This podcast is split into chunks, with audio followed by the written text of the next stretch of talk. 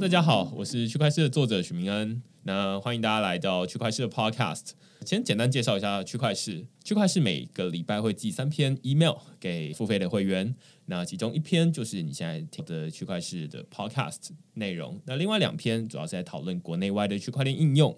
所以，如果你对于其他国家在用什么区块链、如何使用区块链感兴趣的话，欢迎你就是到 Google 上面搜寻“区块市趋势的事”，那就可以看到其他的内容了。那今天我们邀请到 Amis 的手机科学家陈长吴来这边，我们要讨论一个很有趣的题目，叫做湾链。因为我在五月的时候啦，就是有写了一篇文章，叫做《台湾链：冒号政府该发展国家级的区块链吗？》那因为现在各国都有发展各国自己的区块链的打算哈，那所以我正好之前也有被找去政府去讨论这件事情，就是不知道到底是要还是不要，目前的状态是这样，所以我就觉得啊，那这应该是可以开放给大家一起来聊聊，所以我就写了这篇文章，同时我也找了畅屋讨论这件事情，然后发现他对这个主题就是虽然他觉得很硬哈，但是 他给我的答案我觉得是蛮有洞见的，所以就请他来聊聊天。那他同时也在正大教区块链，所以我们就请常务跟大家打声招呼。呃，大家好，我是那个 Amis 的科学家，我叫常务。那我目前工作主要在做一些区块链技术的研发，那同时也在一些学校啊教学生一些区块链的课程。OK，那我是在二零一七年的时候开始看区块链，然后后来就被加到那个台北 Ethereum Meetup。那那时候常务在以太坊基金会当研究员这样子，然后后来他就说：“哎，那我觉得你写的文章还不错，然后就是让你当版主，以后就不用审核这样子。”哦，我就觉得很被鼓励嘛，因为就是写文章的素人，然后接下来就开始积极写更多文章这样子，然后现在就变成录 Podcast。然后其实常务也是第二次来录区块链的 Podcast 了，上一次是在讨论 DevCon。的游记这样子，然后今天就突然来一个这么硬的题目，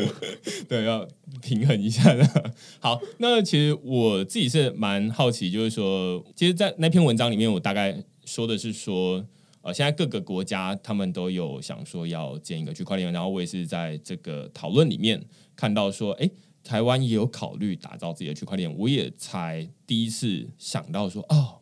对，我们现在。其实，在台湾的区块链发展里面，其实已经有各个政府部门都已经发展了很多不同的区块链应用了。那我在文章里面列了过去所有写过的东西，包含台电，然后他们是标案了，然后呃法务部、调查局、呃林务局、卫福部等等的。那所以就有非常多的区块链应用。那现在看起来就是散落各地，大家各建一个链之后，大家有点像是各自为政这样子。然后再看到这个有人提出来这个台湾链，然后政府想说，哎，要不要做这个东西的时候，突然才想到说，哦，对，好像是到了这个时刻了，就是应该要凑起来了。我自己是蛮好奇，就是说，你觉得台湾链是不是呃有这个必要？哇，这个问题很大，然后是不是有这个必要很难讲啊。我我不晓得，就是当国家开始在思考他们要造一条链的时候，他们的需求是什么？因为没有办法很明确的知道需求，就很难去告诉你说你需要用什么样的链。那举例来说，如果说你今天说要发所谓的数位新台币，好了，那对我们来讲，肯定第一个会想到的是，那这条链要够安全吧？不够安全，未来发行的新台币。那大家就可能不信任它，就不够安全。那明明耐，或者是说接口，我就明明用的很好，为什么要用你的？所以就可能会被质疑。二点，那现在区块链速度还不够好，那你要发行的话，你肯定不可能发行在公链上。那你要发行在哪一条链？那你就要去思考，那我要选择什么样的技术原型去打造这条链？所以有很多的因素会让我们这种比较底层的人会去思考说，那你到底要做什么样的应用？有了应用，你我才能够回答你这个问题啊。但是反过来说，你问说，那到底国家需不需要一条链？我会觉得，如果从鼓励或是培育人才的这一块角度出发，也许可以需要。其实说实在话，我不认为区块链的基础建设很成熟。你可以说，如果今天有人要做一个金流的服务，那你一定会想到说，有人会去写后端资料库系统，又或者有人会去写手机 APP。可是你今天说，你突然之间要做一个应用。我不晓得说，那这个钱包的应用，或者说这个保管私钥的东西，它已经够成熟了吗？成熟到使用者已经可以进来，然后了解这东西怎么去做处理吗？对我觉得，就是区块链，尽管对我们来讲发展了好几年，可是它仍然是处在一个比较早期开发的阶段。那很多的基础设施其实还不够完整，例如说你要突然跳进来使用的时候，使用者会在使用上的一些习惯上会有很大的改变。然后另外使用的一些应用上也会有，毕竟是去中心化嘛，或者说也有可能是中心化，但是某一种程度上都会让使用者觉得，哎，我在用这个应用的感觉怎么跟以前好像不太一样。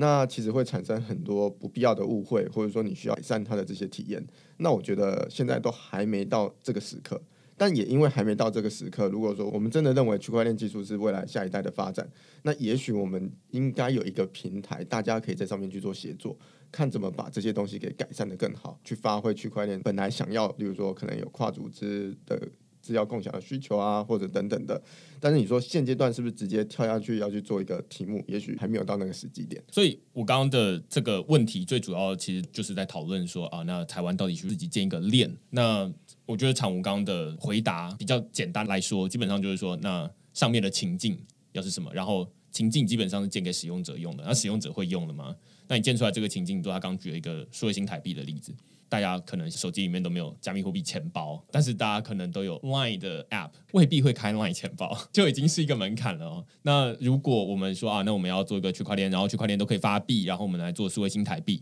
那我觉得从使用者的角度来看，就会觉得啊，那首先这个情境就有问题。那我们可能要等这个情境成熟一点之后，我们再说啊，那到底要不要建一个链这样子？应该说应用你已经方向明确的时候，我们就能够去讨论说。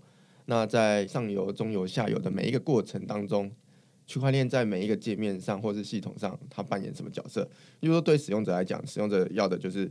诶，我能不能做跨境支付啊？这个东西会不会被盗窃啊？那我希望它用起来就跟我用一般的网银钱包或者手机钱包一样的简单。那你是不是能够做到？那接着你可能要问的是，那现在的商家如果要求他们去收所谓的数位新台币，那这个系统肯定跟原本的系统就不相容了。那你就必须要帮他做转换，所以说你从最末端的使用者一直到中间，包含像商家啊、设备啊这些，你全部都要更换。那这些东西怎么跟你选出来某一区块链去做搭配？那它其实是一个一整套的系统，所以你就必须要考虑的比较周全，怎么样去做这些？对，所以呃，其实像之前大家可能在新闻偶尔有看到，就是说啊，中国要发行数位人民币了。那他们也不是说啊，那凭空就政府要推一个钱包出来，他们可能也是肯定会拉支付宝跟微信支付，说啊，那你们两个就当成我们数位人民币的钱包，然后大家的使用者习惯不用改变。要不然要重新学，我这个不知道到底要学到什么时候了。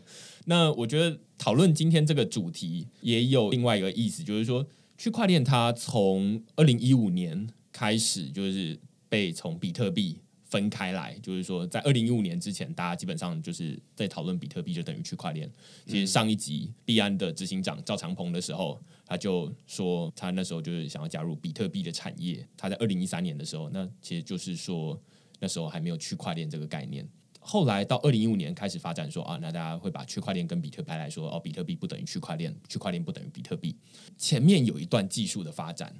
然后这些技术的发展，我觉得它比较像是说，开始有一些底层的链开始，然后我们在上面建一些应用。那等到应用发展到一个成熟了之后，现在国家跳出来说，哎，开始思考说，我们是不是要建一个区块链？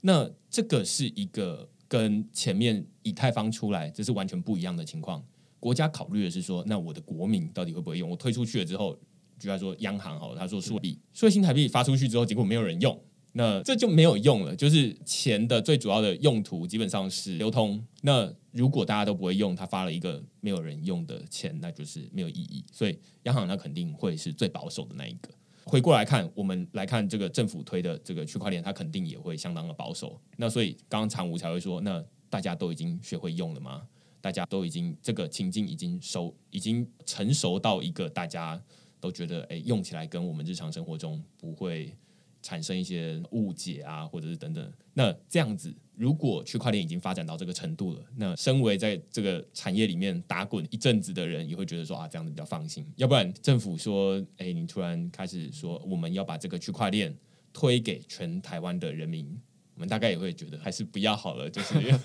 对，所以其实我觉得就是囤一条链没有不好，只是说你今天在推这条链的时候，你可能在思考的是。哎，我们开始使用它作为一个实验的一个实验场，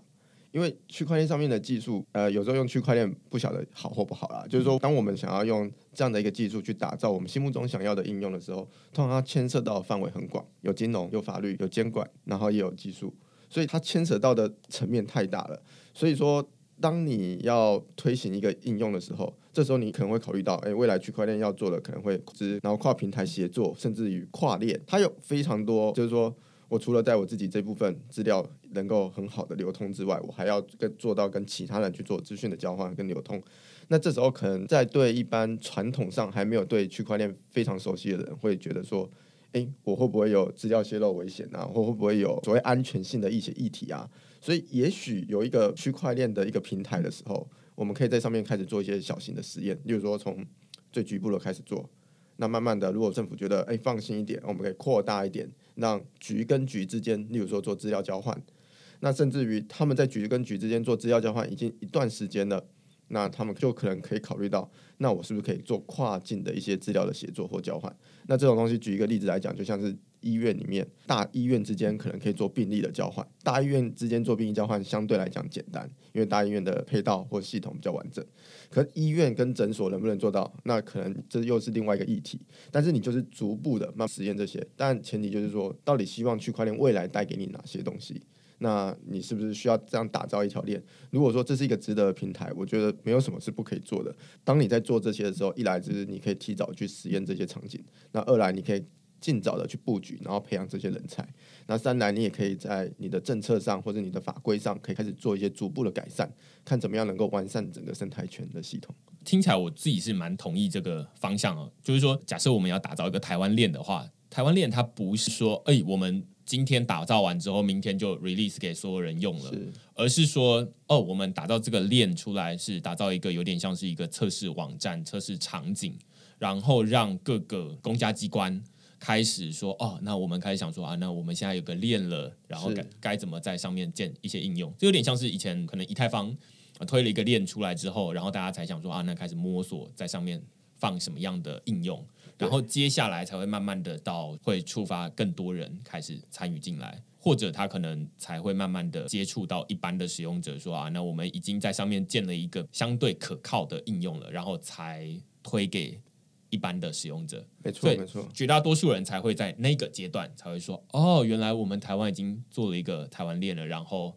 呃，其实已经在可能三年前已经测试了，到到目前为止测试了三年，然后上面有很多不同的场景。对，我们再把它具体化一点，就可能会更像这样。假设我们今天有一些资料要做分享，我们还是用医疗做举例啦。可是医疗资料做分享，当有我的资料库，你有你的资料库，我们格式不一定会相同。就其实这很像现在的，不管叫 open data 啊或者什么，其实我们都希望资料开放。可是当你资料开放的时候，你就必须要先想清楚，哎，你的标准是什么？大家怎么样来做资料交换？你的格式？那在区块链上，当然我们都说区块链是未来就是做跨组织协作比较好的一个载体。那这个信任载体上要做这些，那你就必须要先把标准、把界面给定出来。那有了这个东西之后，那当然你就会发现，第一步开始有两家医院愿意做这件事情，当然就要鼓励他。那鼓励他之后，你会诶，这个标准是不是能够非常适用大家？那如果真的非常适用，就开始会慢慢有一些比较像是群聚的效应，我可以带到第三个、第四个一起来加入这整个生态，然后把这个生态给拱起来。那以现在的世界上的一些标准来讲，例如说以以太阳企业联盟，它里面在做的事情就是它有非常不同产业的类别的一些委员会，那通常他们在制定的就是这些所谓的一些标准。就未来你到底资料交换你的标准是什么？那大家先协议好，这就是比较像是我要做一个万用插头，我们不需要说像我们今天去新加坡都要准备一个万用的插座，那因为不是每个地方的电压或者插座的那个头长得一模一样，所以当你有一个共用的标准的时候，其实诶大家就会更信任说，诶我做的东西，我不会说我今天上面一声令下要我去做这件事情，我就把格式改了符合这个标准。然后结果或许过一年两年，哎，又有一个新的东西出现了，然后又有人告诉啊，你要把资料改一改啊，我们希望未来要跟谁合作啊什么的。那越通用的东西才会才会更愿意去投入到这里来。那所以在这样逐步开放实验的阶段的时候，那我觉得在这中间就会一个好的一个正向的循环。对，所以呃，这其实前面都是在讲说我们要打造一个链，要有够多的情境啊。其实我觉得现在的情境已经非常非常多了，就是只要所有涉及纸本作业的，就是跨组织，然后就要纸本作业，而不是说他本来就纸本作业啊。就是说，例如说我前几天遇到一个朋友，他就说，哎，他在英国读书，然后他在香港。工作，但是他是台湾人，然后所以他在英国读完书毕业之后，然后他要申请毕业证书，或者是申请他之前在那边读书的这个学历证明，他就要寄到香港来，然后香港要认这张毕业证书，这基本上是一个纸本作业，然后这也是一个跨国的协作，这是非常复杂，他好像没有一个数位的方式，所以他就一直很担心说这张学历。在路上寄丢了，那就变成他的工作好像就是要在 delay 或者是怎么样，所以这其实是一个很简单的跨国协作，或者其实再更简单一点，就是说啊，台湾人毕业之后，然后我去新加坡工作，然后新加坡的公司要我出示台大的毕业证书给他，这基本上就是一个很简单的。那你会可能会觉得说，新加坡的公司啊，假设虾皮，他怎么认得台湾大学的毕业证书到底什么样真还是怎么样假？基本上都是取一个信任原则，所以他有没有一个数位的方法？可能他就得打去台大的教务处问这件事情，那所以这其实是一个很简单的做法，但是其实台大它本来就有一个数位的资讯在他们的呃资料库里面，即便是这个虾皮这边的公司，他们看完纸本也是在把它 key 进他们自己的电脑里面。那为什么两个都是数位的东西，就是供给是数位的，然后需求是数位的，但是他们的流通就是得用纸本？就是一个很明显的例子，或者之前我常常在文章里面以申请公共住宅为例，就是即便都在台北市政府底下，那但是彼此申请文件，通通都是啊要去印出来，然后再收集完之后再拿去给另外一个，那这就是第一个是可能会出错，可能会造假，然后效率低落等等问题，所以这都是我们日常生活中会遇到的跨单位协作，但是没有办法数位化。过去大家就想说啊，那什么数位化？可能一个简单的方法就是说啊，那我们坐下来把这个。资料库都统一在一起了吧？这任何工程师听到就会崩溃，这样然后隔天就辞职。不仅工程浩大，然后而且各个单位他们，例如说教育局跟卫生局的资料，怎么可能会放在一起？他们的格式光吵说谁要符合谁的格式就吵不完了。那于是大家才想说哈，那我们好，那格式各自维持各自的，然后但是我们都把数位的资料经过 hash 上链，然后。我直接把这个档案丢给他，然后他用同样的 hash 方式，然后对照，那就可以知道说啊，那这到底是怎样？但是我们要首先我们要在同一条链上啊。一开始讨论的就是说，现在有很多不同的部会，那都做了自己的区块链的应用，然后当然也做了自己的链。如果他们说，哎，那我们用区块链，然后说，哎，那你能不能跨单位协作一下？哎，不行哎，比如我们自己在用我们自己的链，那这就跟就是最理想用区块链情况是不太一样。对，因为刚刚谈的这种东西，就是以现在的状况来讲，其实就是因为资料散落在不同的资料库嘛，所以说在不管你的取得或你在验证上面都有一定的困难性。那所以说人们就开始还是转往最传统的方法去走资本作业。那资本作业其实你就会耗费到。我明明要上班啊，虽然我要换一个工作，要拿毕业证书，可能我可能还要跑跑回学校，花几个工作天，然后他才能寄给我，然后我又要再拿去给我的新的雇主或者怎么样之类的。就不管是人力上、时间上，你的成本其实就不是很划算。那甚至于你已经好好的把一个毕业证书拿到一个人资的手上，他要去验证这东西的真伪，那都有一定的困难度。所以说，有没有办法去降低这个成本，然后增加这个流通性跟可靠度？那其实就是这个跨资料写作最重要珍珍贵的地方。那只是说，我们现在也看到很多的案例，事实上，呃，各个单位都有想要利用区块链来解决这样跨资料的一点。但是我们发现一件事情，就是，哎，各个部会或是各个单位。他们可能还是各自跑了自己的链，跑了自己的链就算了。那他的资料只能读取，然后也没有办法去做写作的时候，那事实上就跟过去传统的资料库方法就没有什么差别，所以就可能会被人家抨击说那。你们根本就打假球啊！那为什么要用区块链呢？所以这时候你必须要告诉大家说：，哎，你要做到跨机构的共享，你到底应该怎么做？那这就是我们谈的跨链的技术啊。对对，所以基本上我们前面这边讨论的一部分是在讨论说情境啊，然后有情境之后，我们再来想说，那链其实也可以反过来说，就是说，那你要一个链，我们才能在上面建情境。所以这有点鸡生蛋，蛋生鸡的问题了。那我自己是觉得现在政府很混乱。然后有人用以太坊这个链，呃，有人用自己打造的链，我觉得这是完全正常的现象。要先有这个情况，就是说啊，大家开始各自想说啊，我把这些资料上链，愿把所有的公务人员的奖惩令上链等等的，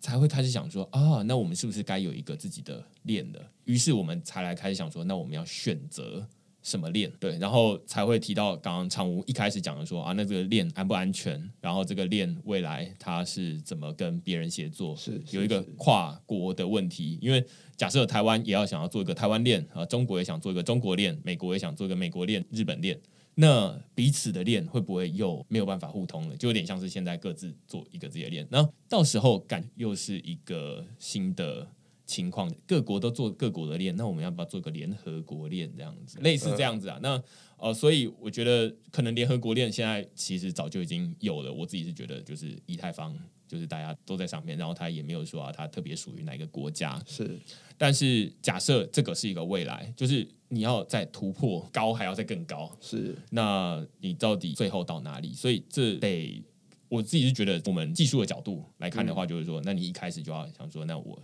未来的目标是在哪里？然后未来要怎么跟它衔接？所以听起来，我们要讨论的比较像是说，如果说今天要打造一条链，我们要选择哪一条链作为我们的主体？那这时候我们可能要考虑到的，可能是就像我们一般在设计一套系统，你不会说你今今天设计的一套系统，然后你三不五时的就换一个新技术，那这样就会造开发人员在维运上有一些困难度。那事实上就是说，资料可能也不一定会相容，因为你什么东西都可能用新的去做，所以你要考虑的是比较未来的时候，你就会必须要考虑到，诶，这个东西是不是够普及，它的生态是不是够丰富，它上面是不是有很多的标准已经在上面行塑了，它是不是有一些社群的一些共识啊，或是凝聚力啊，所以这时候我们在谈选择哪一条链的时候，就会从它的各个角度的面向来看。当然，以现在来讲，我不避讳了啊，就会说现在其实以太坊其实是目前最主流的，因为我们很少听到或看到它现在有比较大规模或者是说比较多的应用。那大部分的应用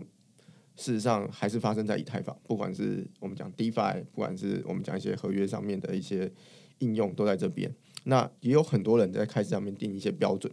所以说在选择的上面的时候，有可能我们就会想说，哎，是不是用以太坊这样的链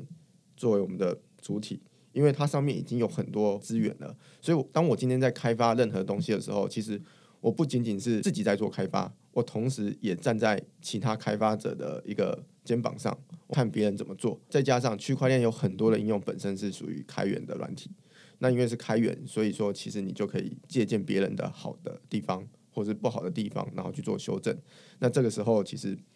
透过这样丰富的生态，事实上你能够做的事情就更多了。比起你自己埋头苦干去打造一条链，那这时候好，尽管你打造这条链，你也有 user，你的 user 可能就是简单说就是台湾人民。可是你怎么样未来要去说服别人说，哎，我们今天打造一条链，那我们希望跟你资料做互通，你要不要来跟我们对接？那这个在未来桥接上或者一些跨资料的一些交流的时候，你就可能就会遇到一些问题。对，所以那篇台湾链的文章里面，我有一个结论，就是说，其实区块链有点像是现在的网际网络一样，就是要彼此互通才有价值。那现在各个链基本上就是有点像各据山头，有点像是一开始网际网络发展的时候，它是呃先从区域网络开始。才会慢慢发展成网际网络，那大家串起来，那的资料才可以从台湾传到美国去，然后我们可以用 Line 等等。那区块链其实同样的情况，只是它传递的不是资讯，而是资产。那所以在链上的这些东西，基本上就是说啊，那包含这个证书啊，或者是钱啊等等的东西，我们现在要传递这些资产，要么就是纸本，要么就是要透过很多中介机构。那所以一步一步。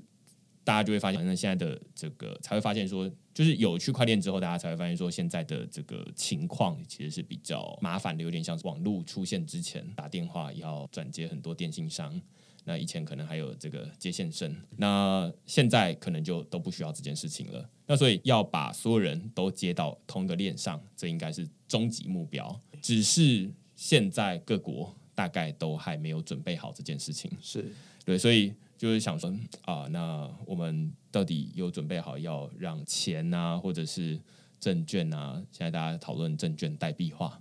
那有很多不同的应用，就是政府还没有准备好，就是说这些东西要马上流到国外去。你说哈，你要把钱今天要汇到美去，然后要汇一千万吗？就是等一下，等一下，等一下，以前都要经过银行，那银行透过就是会通报嘛。那但是如果你透过区块链的话，有点像是你现在传讯息给另外一个朋友，基本上可能政府不太会知道这件事情。如果有加密的话，那所以区块链它大概是呃预示着这样的一个未来。政府现在当然就是想说，那既然这是一个未来，我相信政府也是看到说，诶，这样子是一个趋势。但是我们的这个法规或者是我们的情境都还准备好，是那所以我们怎么办呢？可能还是要先。以法律为边界，呃，台湾就是一个自己都适用自己的法律，然后呃，日本适用自己的法律，那我们管得到的地方，我们可以互通，没问题，所以我们才会想说，那提出一个台湾链的这样的一个想法。于是接下来在想说啊，那怎么建一个台湾链？最近也很常在文章里面讨论，就是说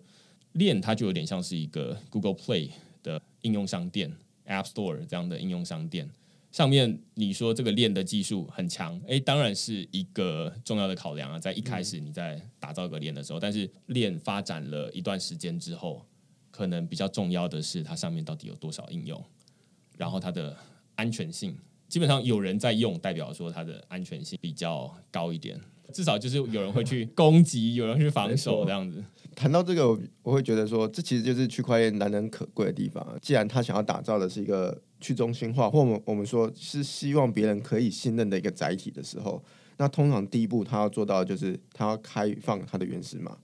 因为唯有开放原始码，你才能够知道说它里面的这些协定或者它的规则是不是按照他当初所宣称的去执行，因为。如果说你今天还是一样，就是说你把整个软体包在一起，然后你也不做开源的动作的时候，别人很难去被说服说你是不是按照这样的规则去做运行的。但是同时间，因为你开放了原始码，所以说某种程度上，你也可以让更多的人来看说，哎，这上面是不是有漏洞啊？是不是有什么供给是我可以来做的？我可以在上面分一杯羹啊，等等的。所以说，其实开放原始码有它的好处，我是觉得好处更多啦。只是说在这样的情况底下。有更多人愿意来这上面去实验，例如包含怎么样去改善它。因为既然是开源的，我可以为它做贡献。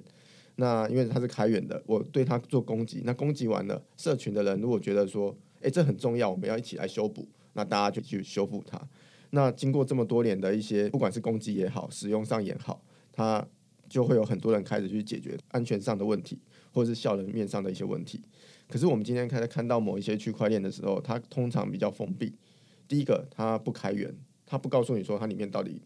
包了些什么，但是他会一定会告诉你说他可能很安全啊，很可靠，请你相信我。那通常最后就是说啊，反正出事了就是我赔你嘛。对对对，大概就只能利用这样的东西。那第二个是因为他们的链比较封闭，所以说他法去跟大家一起连起来做测试。那这时候其实蛮可惜的，因为你不晓得漏洞什么时候会发生，你也没有做过大规模的测试。那这些东西其实，在比较开源的一些区块链，包括像比特币啊、以太坊上，虽然我们常常会听到一些黑客去攻击某一些特定的一些应用，可是后来这些应用因为被攻击之后，它的这些不管它的呃这种虫或是这种漏洞，就慢慢被大家找出来，它有没有一些固定的 pattern？那未来就会有一些人去写出一些哎少弄洞或者一些分析的一些工具，这些其实都是在这个生态里面一些较有缺点的部分，然后一直改善，一直做得更好。所以说，其实我们对于开源的这种未来，事实上是更加的看好，因为它会让协作不停的持续，然后不停的去改善整个生态系统。对，所以呃，现在区块链因为上面传的已经不是像网际网络上面传的是资讯，你说哦，我们传资讯不小心被你接走一部分，那就啊隐私被你看到了这样子而已。那区块链上面传的是资产。传过去的钱被你拿走一部分，我不太能接受这样子。好，那所以大家会更介意区块链的安全性，没错，更胜于呃网际网络。那该怎么确保区块链的安全性？只要是工程背景的人都会很熟悉一句话，就是网络上没有绝对的安全。嗯，那所以现在的做法也不是说啊，我们期待有一个这个治安神人跳出来说哦，我们保证这个没问题。而是靠原始码公开来，就是如果会被害的，那他总有一天就会害。那呃，如果没有被害，就是他好一段时间，例如说比特币到现在从二零零九年上线到现在已经十年、十一年的时间了，那他都没有被害，然后难道就不会觉得说，哎，他当年什么一颗比特币是六十万台币的时候，难道没有人想要去害个几颗进来，就感觉很划算呢？一定有啊，对，那肯定很多人会想要去害害几颗进来，但是为什么没有去做呢？肯倒不是说没有漏洞，现在的区块链的做法就是说，哦，让它做了无利可图，硬要攻击好像也可以，只是这么做他可能要赔很多钱。那他反而没有拿到赚到的钱，反而要花一大堆钱，而且那可能是一个天文数字，所以他就觉得啊，那不攻击了。我觉得这这经济的诱因才是真正最安全的地方，反而已经不是纯技术上面的攻防了。那套用在区块链上面的话，就是说，为什么大家会说啊，现在有没有人用的区块链这么重要？因为第一个是动，它才决定说上面有没有应用，然后第二个是说，大家甚至连底下的这个平台。连这个 App Store，然后在这边就是区块链，都不知道它到底是不是百分之百安全。那是不是应该要很多人去，有点像捷运试车哦，也要试个好几个月、好几年，是才会说好，那这个可以开放大家来用了。那区块链也有一样的情况，所以我觉得在讨论，我们都指向一个结论，就是说，现在即便有国家链出来，大概在。各个国家，我相信不止台湾这么想，就是各个国家都是一个内部测试的概念。然后我们先放一些比较无关紧要的东西上去，然后再慢慢的放，越放越重要啊。它的安全性是由时间累积出来的，时间越长，哎都没有被害，然后大家看好像都没什么问题，那应该就比较有信心说它没问题。所以比较好的一个过程，我会觉得是会有可能国家自己的链存在，那通也会选择一条你要搭配的公链。那为什么要这样说呢？原因是因为，例如说以太坊上，它有比较丰富的应用的生态，所以说其实更多人他手上已经有的一些，不管包含他的钱包啊，或者他的应用，其实已经跑在以太坊上了。所以说，其实我跟以太坊这个平台的互动会更多。那这样的东西可以带给我什么样的优点？是我们举一个例子来讲，我们一样回到刚刚谈的那个什么证券型代币 STO。好，我举例来说，就是说以今天国家金管会通过的那个 STO 法案，投资人是多少钱？他想投资的话，也许他只能放一百万。嗯，好了，所以说我们今天要去审核，就是说一个投资人的资格的时候，那肯定是有不管是金管会也好，或者什么监管单位也好，由他们来做审核。那这个审核的这个资料肯定只有政府各部会或是一些比较偏金融位他们才有的。那我们可以想象说，这其实就是一个文件的一个流程，他们要去审批这个人的资格和他符不符合取得这个专业，就是说 STO 投资人的这个执照。那这个过程其实就已经要牵涉到很多单位之间的互相协作了。所以说，如果在一条先假设一个国家链的情况底下。那这个资料其实，在不同的人之间做审核，审核完了以后，他就可以发行给他一个特殊的执照。那这个执照其实到这边为止，它的资料跟它的发行，事实上只会存在国家链这里。那事实上，大家还是很难去跟这个投资人说：“哎，我要来募资哦，我要怎么把钱给你？”因为我今天要接了，可能是台湾链的这条链。那所以说，其实这样不是非常的呃实际跟好用。也许我们可以把这个执照。透过国家单位，我们再把它发行到以太坊的公链上。那这时候你会看到是，哎，有一个国家单位，它发行了一个，比如说某一个执照的 token，给了一个 STO 的投资人。那你看到这个 token，你就可以知道说，哎，它其实它的上限，它就只能够募资或是投资一百万，因为这个些都可以很轻规范写在你的智能合约里面。但是同时间，因为你已经在整个以太坊的公链上了，那这是一个金融活动。最频繁的一个地方，所以你可以在这边募资。那它已经可以在本来的生态系里面，它可以拥有去发行代币啊，或者是去投资，它已经有既有的一些工具可以使用了。但是我们把审核的那一段，事实上还是归在国家链的那一段。所以这看起来就是切两块哦。那我们现在开始讨论，当然这未必是代表政府未来的发展方向了，只是说现在起来都有一个情况，就是说大家会想说。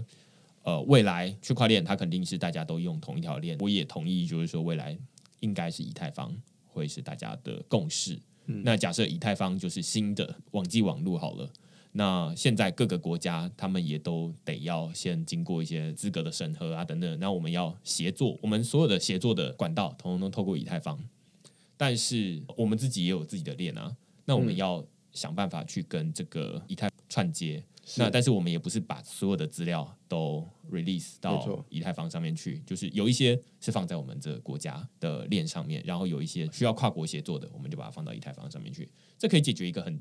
简单的问题，就是说，好，我们不需要说呃新加坡链要跟台湾链直接串，而是说那大家都跟以太坊串，然后我们就可以在这个呃国际的大平台上面协作，而不需要说啊，那我们都要各自串自己的东西，这样子是。这样子就觉得刚刚前面我举的一个很简单的例子就是毕业证书。那我要去求职，呃，如果未来有一个台湾链，那如果我们没有想说啊，我们要把这个资料放到以太坊上面去的话，那就会遇到一个情况，就是说未来台湾大学把学生的毕业证书放到台湾链上面去了，但是我要去国外找工作，结果新加坡的公司只认新加坡链，然后日本的公司只认日本链，然后他不认台湾链。怎么办？那就又回到资本写作，所以要么就是彼此串起来。那串起来其实也是一个大工程。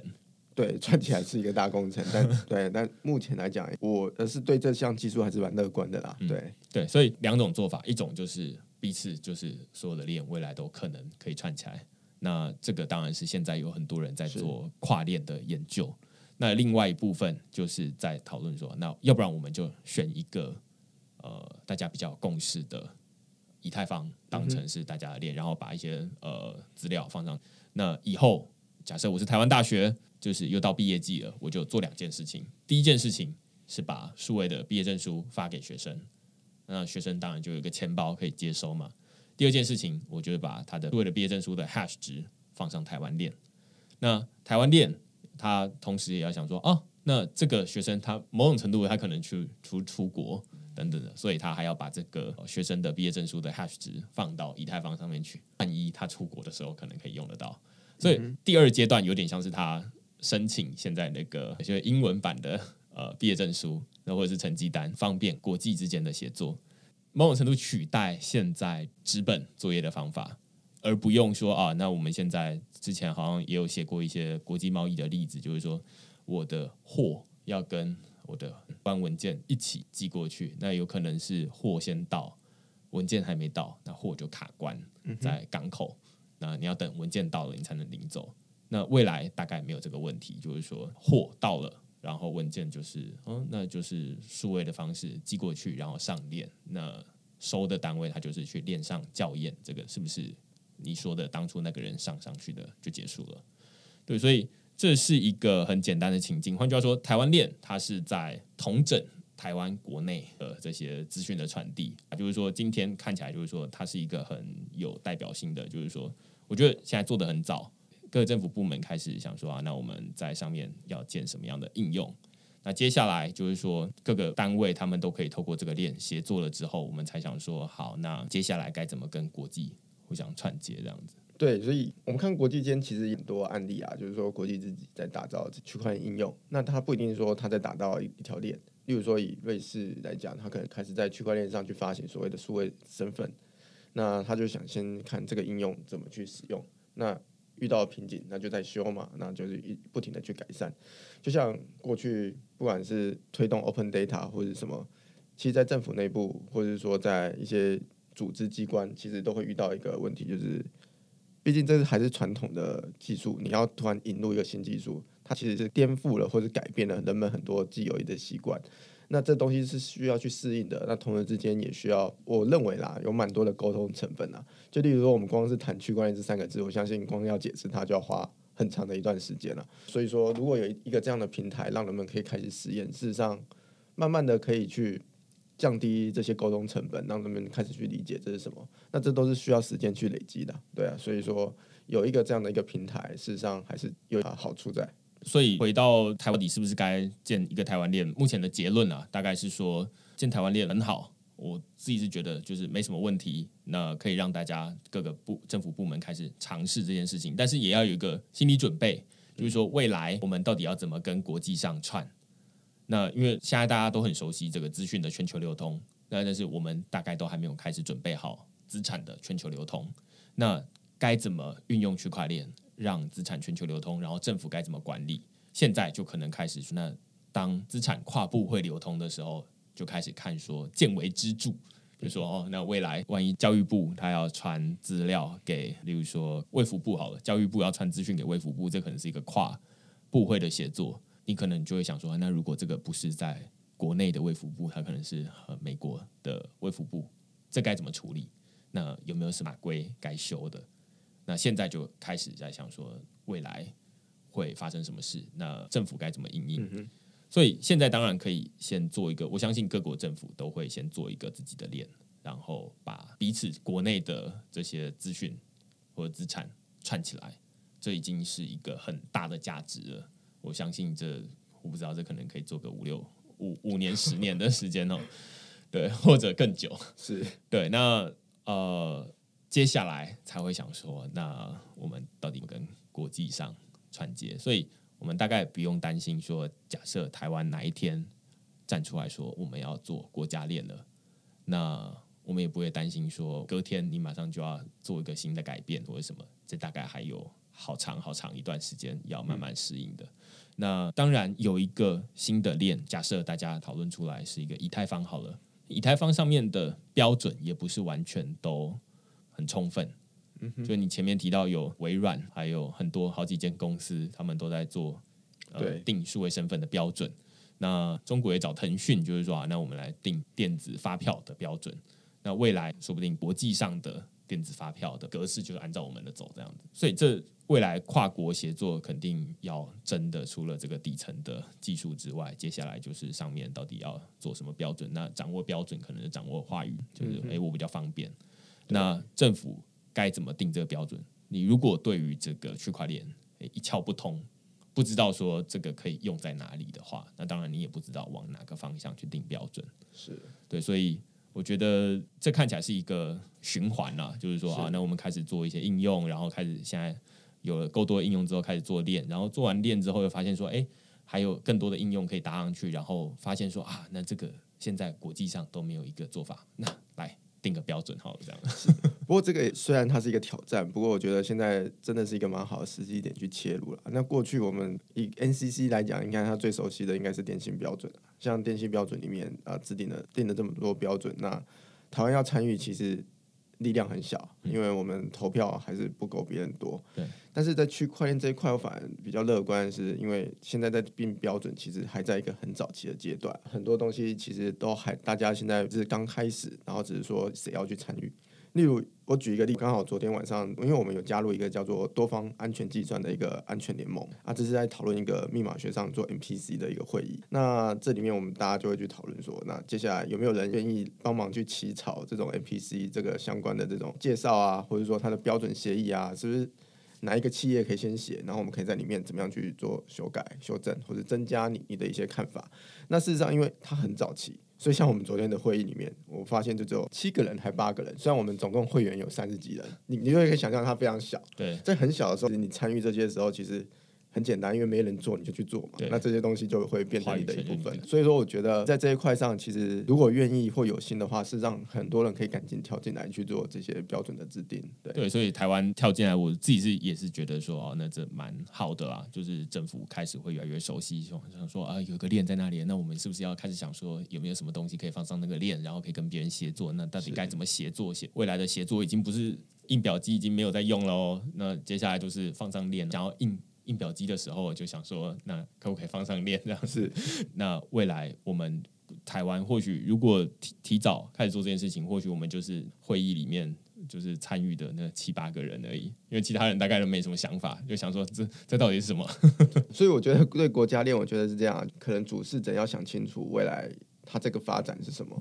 我是觉得自然发展就好了，不用特定去限制什么。只是说，因为我觉得区块链这个技术，毕竟它还是牵涉到不同的学科啦，有经济、有安全、有技术、有分散式系统、密码学等等，太多了。所以说。他很难说一下子就去做决策，或者做哎你要怎么做这件事情，所以可能更需要更多的一些讨论，或是一些改的一些协调。对我也是觉得台湾有这样的讨论，然后接下来如果录完这一集，然后有越越来越多人想说，哎，那如果政府有想要做这件事情的话，我们自己可以扮演什么样的角色？大家都可以在上面开发自己的新的应用，那应该是一个越来越繁荣，那这应该是区块链最好不过的事情了。这样好啊，那今天非常感谢常务来区块链的 Podcast 录音。那如果你喜欢我们这一集讨论的话，欢迎你可以在区块市的网站上面找到台湾链的文章，然后去看。那如果你喜欢这集内容的话，欢迎你在 Apple Podcast 底下给我们留言或评分。那就下个礼拜再见喽，拜拜。谢谢，拜拜。